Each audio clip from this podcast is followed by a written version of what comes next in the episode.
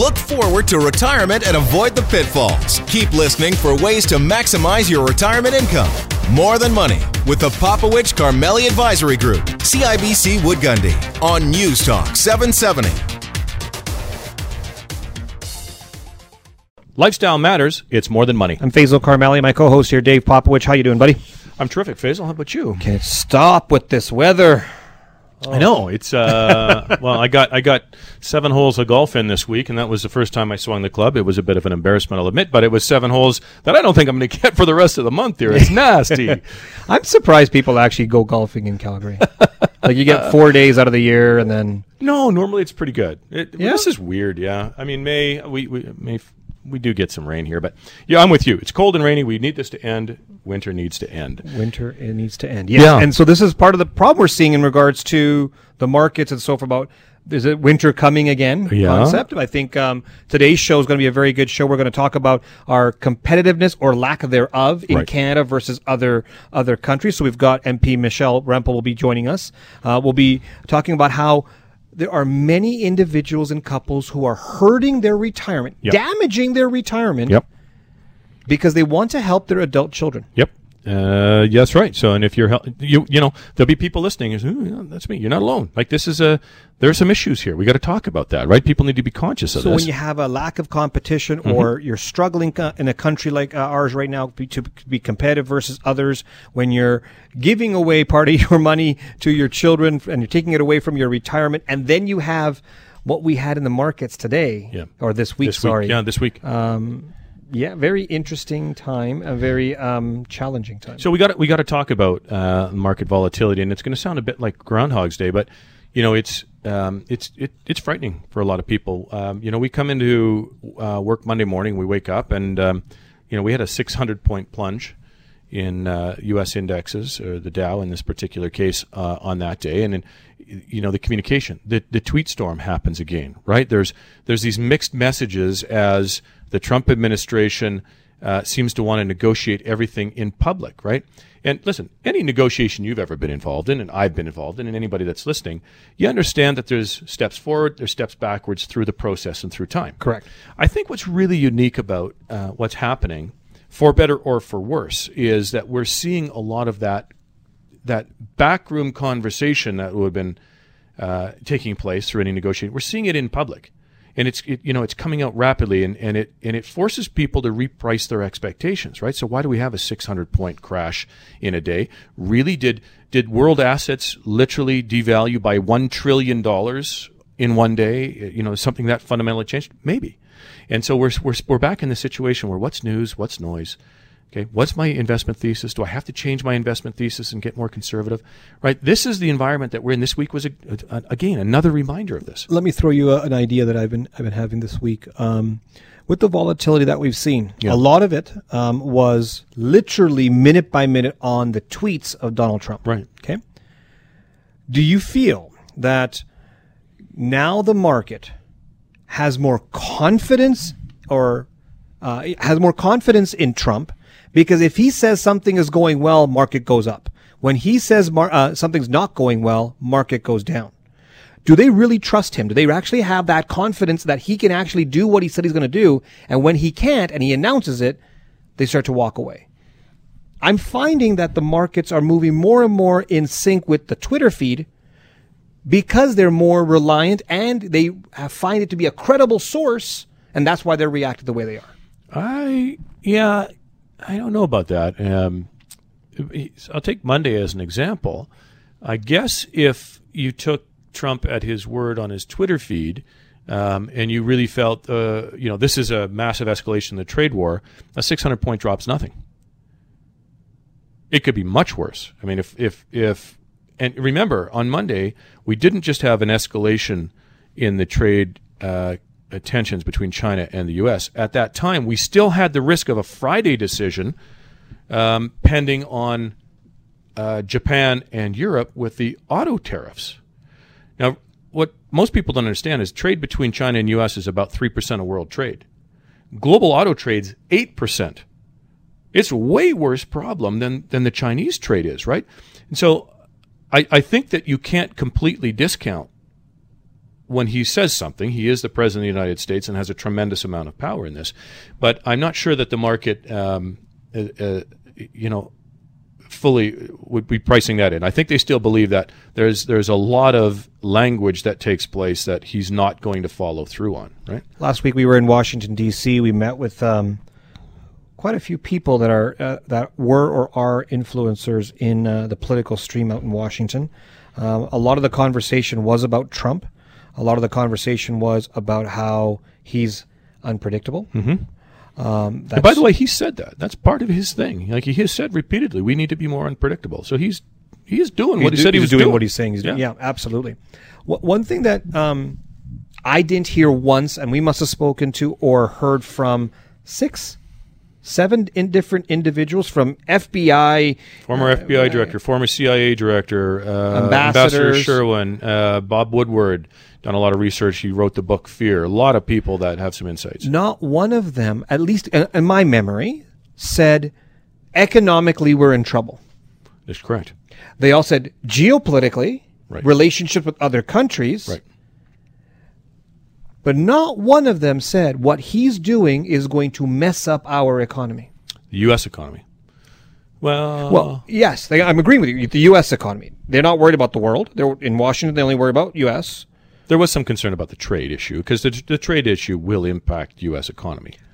Yeah, but it, there wasn't a highlight of the It wasn't a of highlight. anybody's conversation. like when you're sitting that's in right. front of a guy, a couple of guys who are who are managing money for people, you Yeah. might want to highlight that as Yeah. your as your message. Yeah. That was the thirteenth point that they made. Yeah, yeah, yeah, yeah, I agree. And so my, my my argument behind, although Trump is doing what he's doing, and the, and he's rubbed people the wrong way, um, there's been a lot of animosity towards him. No one's saying this is this is going to be bad for the, the global economy. No one's saying Trump equals bad global economy.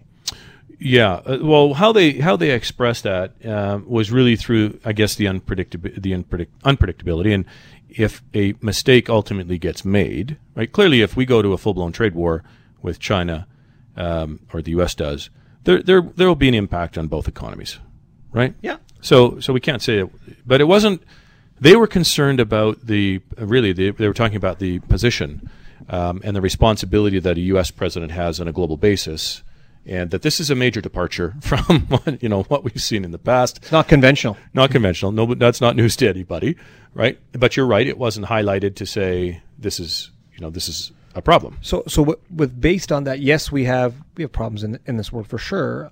I'm I'm fine that the the the markets and the people are still more comfortable with Trump doing what Trump's doing. They they don't they may not like what he says, and that's mm-hmm. the reaction, Well, but, but this they're following it. Yeah, yeah, no, true. There's all, all is true. credibility. All is true. Everything's true there, and um, and, and this is the problem for investors, right? This is the emotional piece that we talk about because what you can is, is if we're going to if he's going to negotiate in public, then and markets will give at least lend some credence to what he says and follow direction. Then what you can say is, unfortunately, um, as we go through the process and it's messy, any negotiation is, you're going to have ups and downs, and that's a volatility question, Yeah. right? So it it it poses very specific problems and challenges for, in particular, retail investors, right? This is my money. I've worked my whole life and it's got to support me for a lifetime. There is an emotional connection to those ups and downs. People get yes. terrified. So we've got, we got to accept that it is what it is, right? This is the environment that we're in. Yep. Got it. What are we going to do about it? Right? Keep, uh, the date, we have to be data dependent. You can't be emotional, right? And you've got to adjust with the data. And I'm finding that there are people who give us a call for second opinions on their portfolios and so forth and their retirement situation. And when they when they ask for that and they start talking about these types of issues and the volatility market, what they're hoping for, and it's hope, that whoever that they're investing their money with are market timers, are able to understand what's going to happen before it happens. It's interesting. So that they can minimize their risk. It's either you know what's going to happen, so you're going to protect me, Right. or you know what's going to happen, so you're going to maximize my results. Right. And I don't know anybody that can do that. No, no. I Well, don't- well, let me let me just because that's a really interesting point because we had a few conversations this week where there's an expectation by investors that you know that Dave and Faisal or Wood Gundy or there's some entity that knows when the recession is going to happen, as an example. Correct. Nobody knows that. Or what Trump's going to do. Right. No, nobody knows that. In, in fact, even Trump doesn't know some days today. But but the recession's an interesting one because we only mark that. History only marks the recession, the beginning of the recession. Okay, uh, six months into the future, At least minimum. six months in minimum. Yeah. Right, and generally it's twelve months out. So you don't go with that. That it, it, it's that's hope, right? Nobody knows that because if anybody knew that, right, you'd be trading around those highs and lows in the marketplace, and you'd be a gazillionaire. Yeah, and I think even even take out recession, put in any kind of activity Correct. or issue happening in the world. Well, you should know what to do and when to do it. Right. And I think that mindset as an investor sets you up for failure. Every time. You will never be content. You will never be happy with your your portfolio, regardless. R- risk or return, Right. Either way. And, and so when that happens, then you start to reflect on your retirement and what you do with your life and your money. And that can change and actually become a spiral effect. Yeah. So the insecurity of what's going on in your portfolio will translate into insecurity to what's going to happen in your retirement. Right. Right? Yeah. Okay, we've got to wrap this up. We went a little bit long here, uh, but let's remind everybody about our upcoming seminar because we're going to talk about exactly that and how to how to plan and protect. Yeah, let's take away that insecurity and Yeah. bring some more confidence to your retirement. We're going to talk about bulletproofing your retirement on Tuesday, June 4th, 7 p.m. at the Carriage House Inn. You need to reserve your seats. Give us a call, 966-8400. That's 966-8400 or go on our website to register at morethanmoneyradio.com. Is Canada competitive in the global marketplace? A lot of people would say no. We're going to talk directly to Ottawa and find out. Tune in after the next break. You're on 770 CHQR and More Than Money. Welcome back. You're here with Dave and Faisal on 770 CHQR and More Than Money. You know, Faisal, we have lots of conversations, and particularly, you know, with our Alberta clients. Um, you know, we've gone through a, a long period here where people are feeling uh, the lack of competitiveness in our province. We've had lots of job losses, right? It- it- but maybe we got a little turn of hope here. We've had a change of government, so there, there is some optimism happening right Correct. now. Yep. But even if you go beyond that, right? Um, we got lots of questions about about Canada and its comp- its relative competitiveness, and you know, should we be investing in Canada or not? Even when we speak to global investment portfolio managers, pension plans, so forth, when they look at Canadian businesses that are publicly traded Right. and private corporations where they can invest into as well, they find that the competitive edge in Canada is limited versus elsewhere in the world. So their flow of capital, the money where they can invest, Right. can go anywhere in the world. Right. They're not choosing Canada as their top five uh, choices in the world. Yeah, no, I agree. So we want to talk a little bit about that. We've got the Honourable Michelle Rempel, she MB, uh, MP, Calgary Nose Hill, and official opposition for immigration, refugees, and citizenship, um, and a regular contributor to our show. Uh, Michelle, welcome back. Thanks for having me. Okay, can we talk a little bit about, um, uh, I guess, an update from Ottawa? There, there is um, certainly from an investment community perspective concerns about Canada's um, competitiveness. We've become a little bit less competitive. I wouldn't mind just maybe starting with an open end uh, palette for you to just uh, give us your thoughts, a little bit of thinking around where we are um, as a country. You know, I think you've framed out the issue really well in saying that um, Canada has become less competitive, and you know, from that point, let's kind of break down what that means. To me, competitiveness, you know, if you're if if, if you're looking at making an, an investment into Canada or starting a business or uh, whatever, regardless of the size, you're looking at a few factors, right? You're looking at the regulatory environment, um, wages and labor supply, um, access to trade agreements, tariffs, taxes, and most importantly, political stability. Um, and and and you're looking at those factors from the perspective of measuring them against other similar jurisdictions. And right now, there's a problem between Canada and the United States. So when you start going through all of those criteria and looking at some of the changes that have m- been made, um, particularly at the federal level over the last few years, but certainly in Alberta under the previous government as well.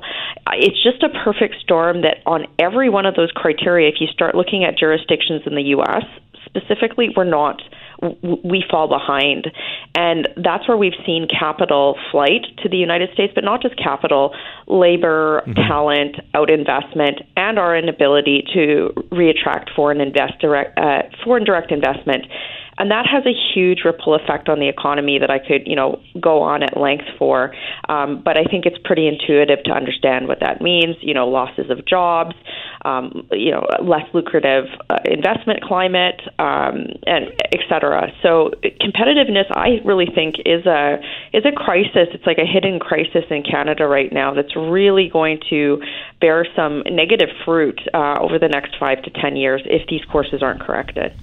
Yeah, and I, I think maybe that's uh, that's the crux of the conversation. So. Um, if our current path isn't necessarily the one we need to be on from an economic perspective, and we can address environmental issues and uh, whatever you want to talk about there, but but give us some thoughts as to the, the corrections. Where, where are the course changes that you think need to be made in order to get us to a place where global capital sees us as a stable economic environment that's you know that's got uh, a good balance between regulatory and and, um, and and business interests, economic interests.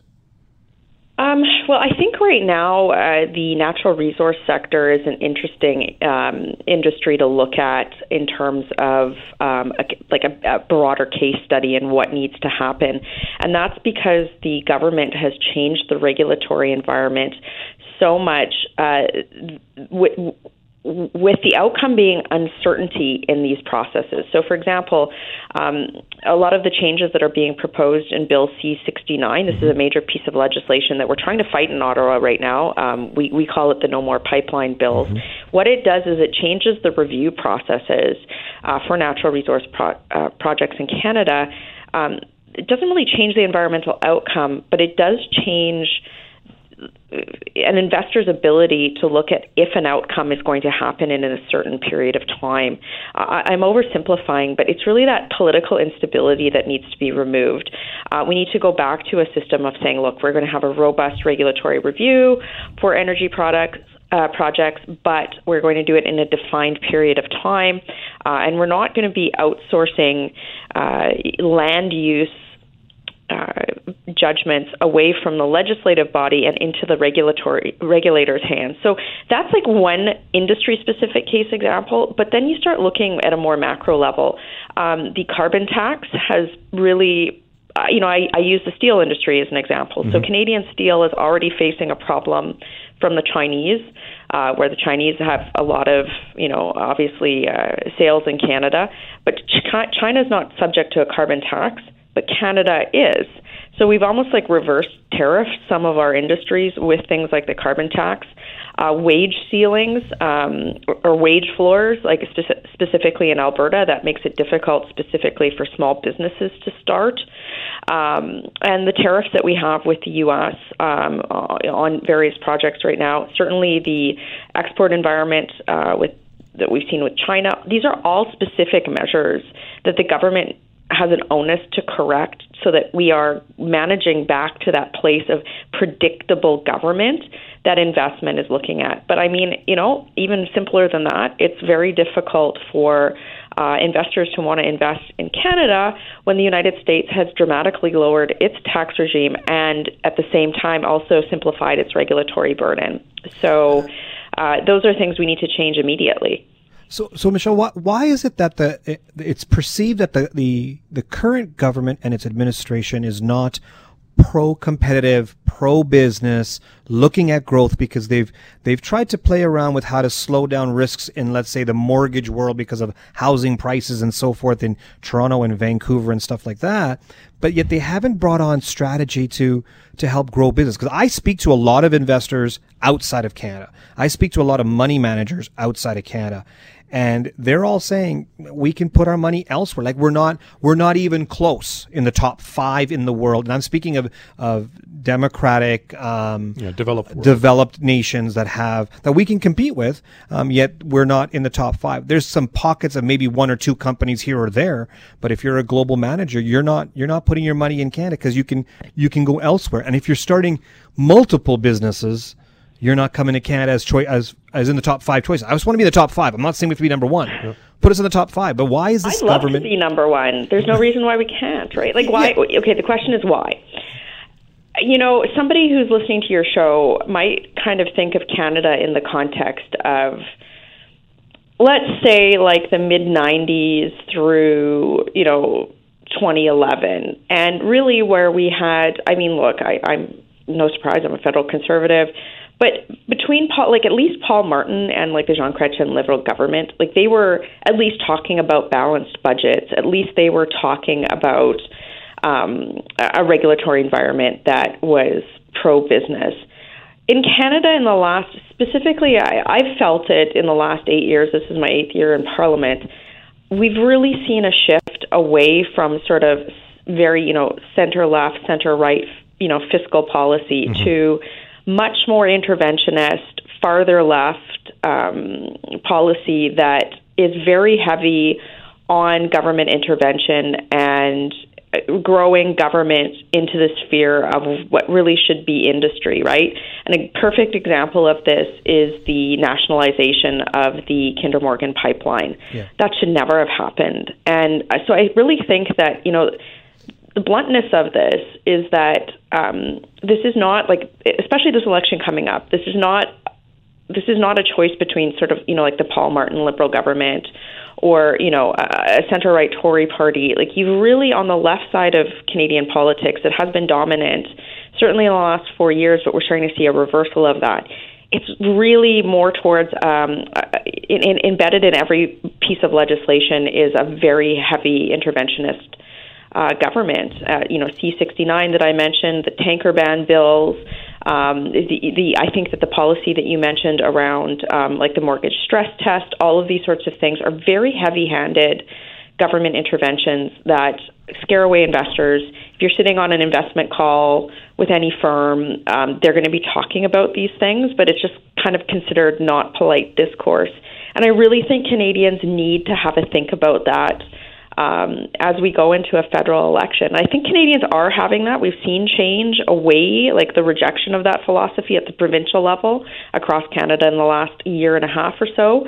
Um, but to me, that's what it boils down to. Government government intervention in a country like Canada should really be limited to ensuring that we have, you know, um, efficient and you know as efficiently managed possible mm-hmm. social safety nets that allow people to prosper but not taking away the role of the private sector and i know that's a little philosophical but i really think that's where we're starting to see this trend Michelle, I want to thank you. Uh, we'll have to leave it on that note, but we appreciate, uh, always, we appreciate your time joining us and keeping us informed of what's going on in Ottawa and how it might affect us here.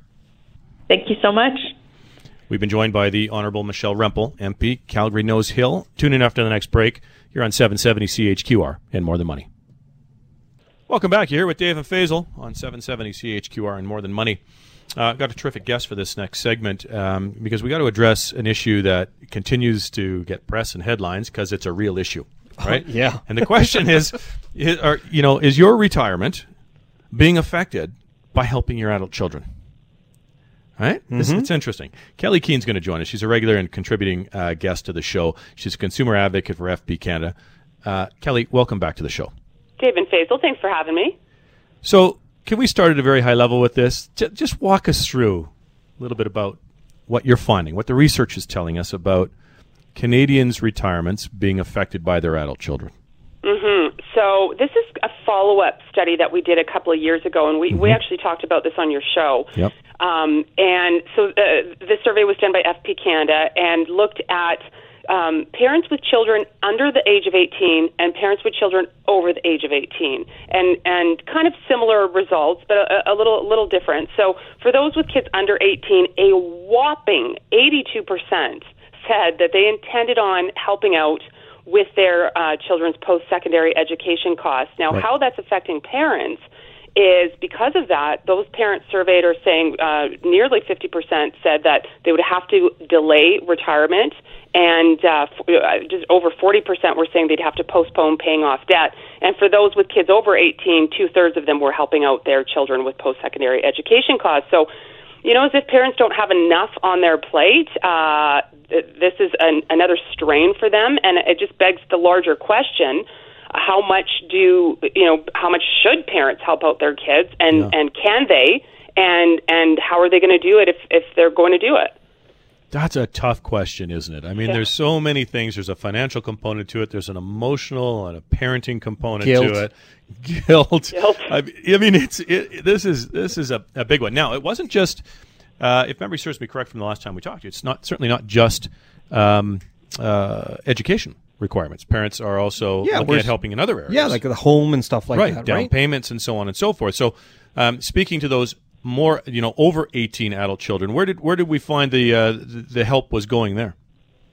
Yeah, and I mean, a lot of this, the last survey we talked about, we did look at more. This one, Yeah. we really wanted to narrow in on the education part. But what was interesting, too, from this survey was that uh, a number of parents reporting that because they had to help their children out, or their children were also going to be coming out with student loan debt, that it was going to have them delaying milestones like buying a home, like even getting out of the house. Correct. What was really interesting too about this, and I think this is a, a, another big, big takeaway from the survey, is two thirds of parents had no idea what options there were when it came to financing their children's education. And StatsCan came out with a report recently too that half of Canadians are not taking advantage of, for example, the savings grant that you get within the RESP, the Registered Education Savings Plan. Correct. So you know, Fazil, you were saying guilt, and, and and Dave, you know, this overwhelming issue, and then I think you you couple all that together, and parents don't even know where to start to help pay for this, uh, or what what money, free money, they're actually leaving on the table.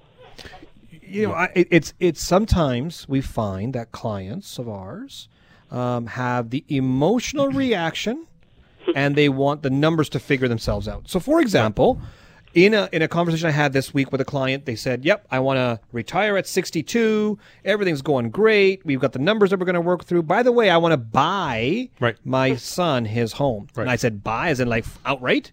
Oh yeah. Okay, tell me a bit more about it because that's going to impact your retirement. So tell me a bit more. Um, well, I think it's only right that we should pay, pay for their their home. Like, sh- Were they looking to adopt? Shoot, yeah, Were they I, to adopt I it? already had adoption papers written up, and, and, and said, "Buy me my home too." But, but the, and I, I'm like, I'm looking at them, Kelley, and I'm saying, you do understand this is going to impact your retirement. Like you, you're not going to have the lifestyle you want and buy a home. Have you thought of down payment? Like, have you thought of the different options that are available? Like, maybe they delay their purchasing of a home by five years, and that was a no. You, how dare you? How dare I ask to delay a purchase of a of a home for, by five years? Right. Was was the response? Right. So Kelley, you know, like, are we hearing more and more Canadians feeling the pressure to provide for their kids, their adult children, in their retirement? Yeah, there's so much there to unpack. Um, I certainly hear that conversation a lot more in Vancouver and Toronto. I, I mean, in Alberta too.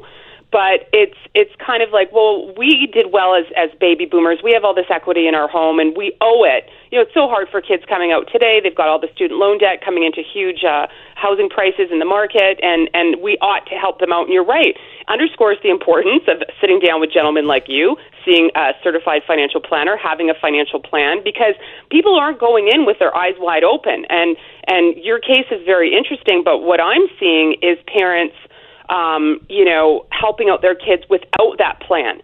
And they're just getting a line of credit, or they're uh, doing a reverse mortgage, or God forbid, they're cashing in RSPs while they're working, paying the tax on it, not even understanding the implications of all of those major decisions. Um, and yeah, it's and then here's the other part of that that conversation is what are what's the message to your children uh, if you're fully and I, I, I'm I'm just throwing the question out there if you're fully paying for their education if you're buying them a home. Uh, you know, when we came out with this survey a couple of years ago, there was a lot of heated conversations about does it, you know, does a child appreciate their education more? Maybe choose, um, you know, a topic of study that's more likely to get them a job when they get out if they had some skin in the game. You know, Yeah. uh, also if you're buying that home for your kid or even just the down payment, the thinking that home ownership is wonderful and it is. I, I love home ownership, but but does your adult child have a financial plan? Are you setting them up for failure by getting them into that home that they can't maintain, pay the mo- property taxes, all that type of stuff? So I think people really need to slow down and and make sure that they have the fundamentals, make sure that they've crunched the numbers. Let the numbers, like you said, Fazil, let the numbers tell you the story, not the other way around. You Yeah. can't unfortunately force them. It's interesting how you said that. I guess it also comes down to priorities or or values. And I'll, and I'll give you the example. We just brought, talked about education and home purchase. I would be 100% comfortable delaying my retirement and paying for my kids' post secondary education versus delaying my retirement or reducing my lifestyle so they can buy a home. Right. So I, I value the things differently. Yeah, I'll, I'll tell you. uh, So that that's an interesting point, and I, th- I think that's maybe at the crux of it. I, we I had a conversation with a client um, whose son uh, couldn't qualify for a mortgage, not not because didn't have the necessary money, uh, but he couldn't get bank financing because of a bad credit, and it was should we lend, lend him the money? And I said, well. The bank's not going to lend him the money because he's not going to pay it back. Are you prepared to write it off? And here's the financial implication, Kelley. To your point, let's mm-hmm. run the numbers. The, the math won't lie to us. Here is the implication of it. So if we run under the assumption it's not coming back, right? Mm-hmm. Are you prepared for that? And it, it was a tough one, right? s- You could see in their face. And the- sometimes, Dave, giving to your child is not a financial thing. Sure. You can co-sign that. Now your credit rating is attached to that. right? If you're going to give up your part of your retirement for him, you, you can give up part of your credit rating for him too. Yeah, those different. So you don't have to have a financial impact. And if God forbid something has to happen, he can't make his payments, you can think of a bailout. right. Right. You don't have like it's it's it's it's interesting. Yeah, Kelley. What uh, we, we're gonna have to wrap this up fairly quickly, but um, give us some advice. So, uh, what you know, what what what would you say? What suggestions do you have to kind of help reduce the effect of these expenses from, uh, p- uh, you know, potentially giving to adult children? Well, I think everything we talked about underscores the importance of, uh, you know, somebody having a pro on their side.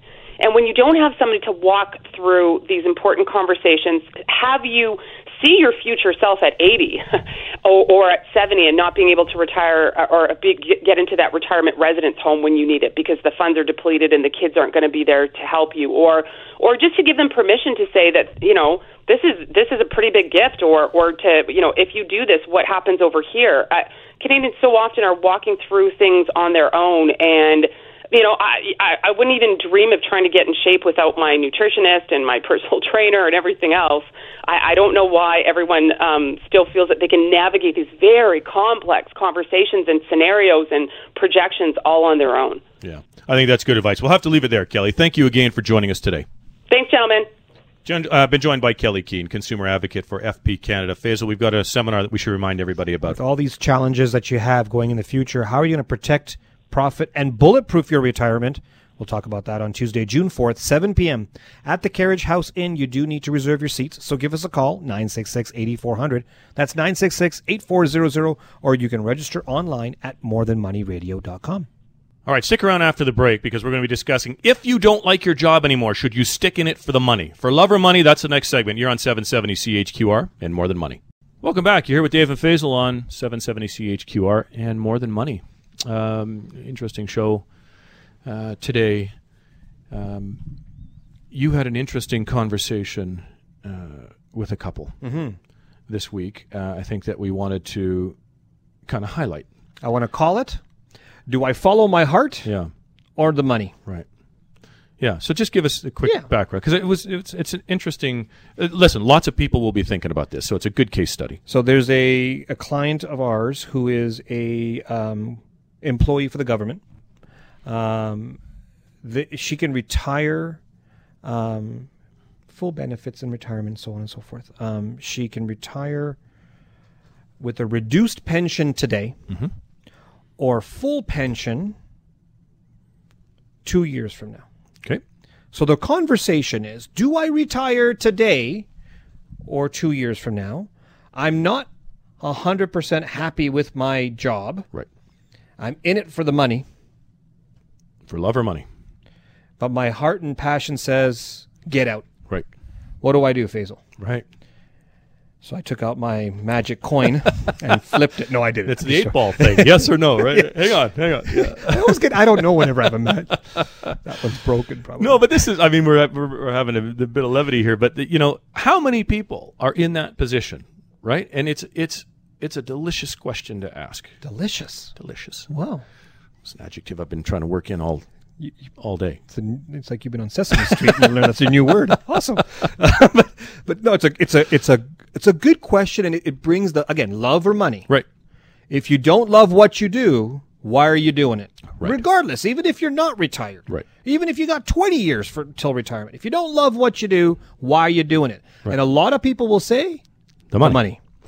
The money. So now, and and my view is, and, th- and I'd love to hear what your, your position on this one, because we have different views of, of retirement. Yep. Um, When you're approaching retirement, and you can, Mm-hmm. but there may be a financial discount Right. for taking it early, for retiring sooner. Yeah. In this case, there is right. There would there would There is a financial hit, and it will impact them to some degree in their retirement. Yes. Okay. So knowing that, yeah. what do you do for the love or the money? Uh, I think for me, it would be uh, for the love. Now, I know this situation, um, and there's ways to solve the problem, right? Other than staying in the current role, right? So I would be inclined, me personally, if you're asking me right now, today, uh, if I was in that position, I didn't enjoy what I did, I would not be st- sticking it out, not for the gap, not for that gap. Ladies and gentlemen, mark this down. It's the first time that Popowich and Carmelli actually agree on lifestyle. Yeah. Um, yeah, I totally agree with you. Yeah, I would. I totally agree. I would I would pull the pin. I would too. Uh, and I think um, Because this this isn't a dire situation, right? I mean, I, let's be like clear. we're not talking can I eat or not eat. Right. Like we're talking there's a, there's a there's an incremental gap. yeah, you're really good to now you're Good. good. Let's Right. put that. That's a that's a Yeah. nice way of saying it. Yeah. So to me, and again, it's two years. Some people will say, "Ah, suck it up for two years, Faisal. You can just let it hang. You know, just work through it. In, in the long run, financially, we did the number crunching. Yeah. in the numbers look way better, Right. way better. Right. But if you're not happy going into retirement, Right. whew, Right. And and there are there are ways to make it up too, right? I mean, one of the things we talk about all the time, and I think I'm gonna. I mean, again, you're asking me today, so Dave Popowich today would be um, hard pressed to retire to nothing. Right. I I need something to do. something to do, Right? something to keep myself to. out of trouble. Keep myself engaged. Keep thinking. Whatever you know. Whatever you're, whatever you want to say. But I so in this particular case, again, knowing the gap, I could find something to do, and I'd want to do something. Yeah, Right. that may fill that gap, right. Just a a, gap. from a compensation perspective. Right. So, and let's say you couldn't. Let's say you the things that you want to do. Right. No compensation. I would still, uh, knowing this situation, I'd be, I'd be out. I'd be out. I'd be. I'm, I'm looking at you like this because I'm surprised we would agree on the same thing this Yeah, no, no. I, I don't think we're so far off. Look at that. I don't think we're so far off. on Yeah. it. So okay. So would I? I would agree with you. I would. I would not. Um, I would not stick with something I don't. I don't enjoy. Right. Um, Here's the so- difference between us, though, because we've talked about this before in last year's uh, retirement conference for our clients, as an example. Correct. Okay. There's a there's a couple of different personality styles. Now, I'm the personality style uh, type that can make adjustments to lifestyle too. You're not so much that way. Yeah. Right. You're not prepared to compromise on on lifestyle. So it's interesting. So you got to factor that in. I, I only raise that because there's there's a gap. Numbers look good, not great. Okay. Um, are you prepared to? So it'll come down to and that's that and I think that's what you've nailed it right there. Because if I could retire two years early, Mm-hmm. but have something else to go to to bridge the gap, I would do it. But if I can't, right. Then I would stick it out for two years. Because, like you said, I'm lifestyle focused. Right. I do not want to sacrifice the things that I enjoy doing. Right. The freedom within my boundaries. Right. Um, and so I would, I would, I, I, I would possibly just hang in there for two more years so I can enjoy forty more years after that. I actually don't think you would. Having said that, I think you would find something else. something else. But if I couldn't, Right. But like if I knew I could not do that, like my, let's say my skills were not transferable to something else where I can be compensated on. right, I would hang it out for two years. I would because Hmm. my my lifestyle is way more important to me over the long term Yeah. than two years of being unhappy. I've been working with you for so how, how many years? ten. So what's two Yeah, more 10, years? 12 years, something like that. like it's yeah, yeah, no fair. But uh, for context of our listeners, he's way younger than me. This is the he he hasn't been beat up nearly enough yet. He's gonna look into your future, my friend. I tell you that all every the time. time. you tell me. every time. Yes, and I think that's a very uh, okay. And these are the kind of dilemmas that people go through. And this is this was a pension conversation. Yep. Many, many, many Canadians do not have a pension conversation, Right. and so now they're saying, "Can I rely on my money a hundred percent Right, to live my lifestyle and do it sooner, right, or do I?" delay and do i keep on working and save some more money and and but i don't love what i do right. And so the the soul searching that that person has to go through is is there an alternative? So I, I'm going to challenge our listeners actually because I think this is a really cool question. It's something that lots of people struggle with. Um, email us, send us your thought. Would you or would you not, and a little bit of the reason why. I'd be very interested to hear uh, your thoughts on this. And uh, Yeah, I want your yeah, I want your opinions too. I want Yeah. to see what would you do? Would you do it for the love? Yeah. Or would you do it for the money? and again, it's not a I can't eat situation. It's good to great, good to great.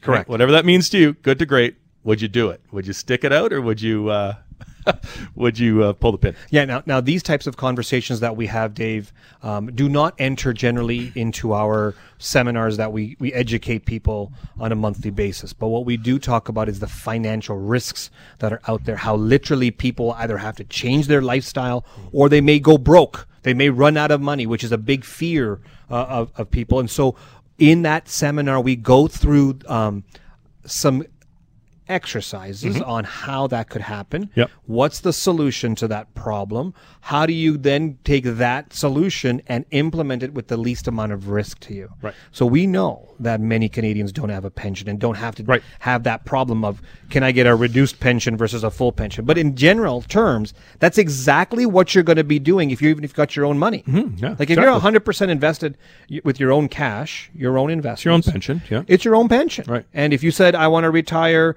at 63 versus 65, Right. it's a reduced pension potentially. Right, right, exactly the same. Now, the reduced pension might be reduced dollars, Mm-hmm.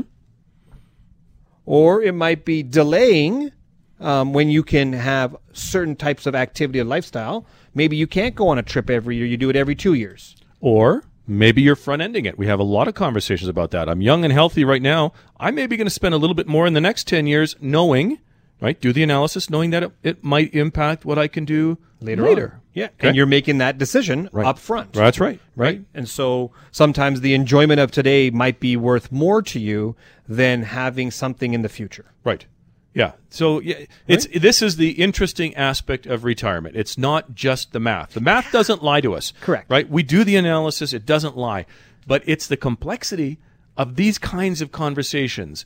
Um, you know, if if you have a family member or or a friend, a close friend, have a health event, I can tell you every single time that happens, we are redoing a financial plan where the conversation is fundamentally changed about Correct. retirement. Correct. Right? It's the complexity of those softer issues. Uh, my my uh, father's friend passed away uh, this week, and that was the conversation after the funeral. Mm-hmm. Um, came out. Okay, so now what are you what are you going to do with your life now? Are you going to are you going to change the way you handle things? Or and it's interesting when people start to discuss about well, our friend just died, so now I want to maximize my life because I'm going to die next. Yep. Somehow it just happens. No, it- way, every time. That right? happens every And time. So I think these are these are triggers. Yep. That that require you to have ongoing consultation And reflection. and reflection. And we're going to talk about all how, how you do all this. Yeah. At our seminar on Tuesday, June 4th, 7 p.m. at the Carriage House Inn. You need to reserve your seat. So give us a call, 966-8400, 966-8400, or go to our website at morethanmoneyradio.com. Thanks for tuning in to another edition of More Than Money on 770 CHQR. Have a great day. David Popowich and Faisal Carmeli are portfolio managers and investment advisors with CIBC Wood Gundy in Calgary. The views of David Popowich and Faisal Carmeli do not necessarily reflect those of CIBC World Markets Inc. Clients are advised to seek advice regarding their particular circumstances from their personal tax and legal advisors. If you are currently a CIBC Wood Gundy client, please contact your investment advisor. CIBC Wood Gundy is a division of CIBC World Markets Inc., a subsidiary of CIBC and a member of the Canadian Investor Protection Fund and Investment Industry Regulatory Organization of Canada.